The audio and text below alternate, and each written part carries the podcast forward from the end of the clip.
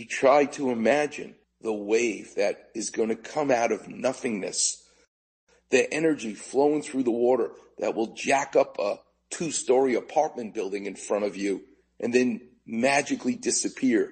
The energy in the water. Well, the big one came. And again, I love surfing with my friend. So he goes left, I go right, or we both go in the same direction and we get on this big wave and you just feel that energy allowing you to glide down the face of the wave. It was great. I was so happy for him because I watched him on the wave and he got to watch me. I may be 63 years old July 24th, but I feel like a 16 year old kid when I have that kind of a wave experience. It was awesome.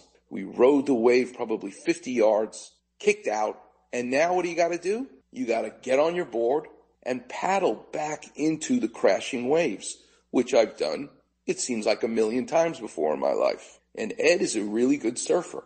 So I'm paddling, social distance, six feet from him, but essentially we're penetrating the breaking wave one at a time each other.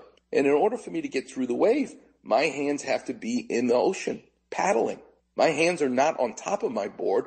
They're in the water as I'm paddling through the crashing waves. No big deal. And all of a sudden, breaking through this wave that already broke, a big one. I'm about six feet away from him. My hands are in the ocean and I realize he's lost control of his board. It slipped out of his hands. It slipped off his belly. My hands are in the water. This 11 foot, 40 pound missile now smacks me straight in the head. Didn't hit my eye, didn't break my nose, but truly right over my left temple. What I didn't realize in the process, it also knocked the front off of my surfboard, which I'm going to get into in a second. My surfboard is currently in the surfboard hospital, better known as Mint Ding Repair, and I'm going to have these folks on as a guest probably in August. But my surfboard has been fixed because there was a giant removal of the nose of the tip of my surfboard crushed by his board. So thank God it probably did that because it decreased some of the force, but it did come full effect right into my skull. And what are you going to do? All I knew is I still was awake, thank God. But I'm paddling and I realized I can't stop that now because more waves are coming. And by the way, he felt terrible and accidents happen.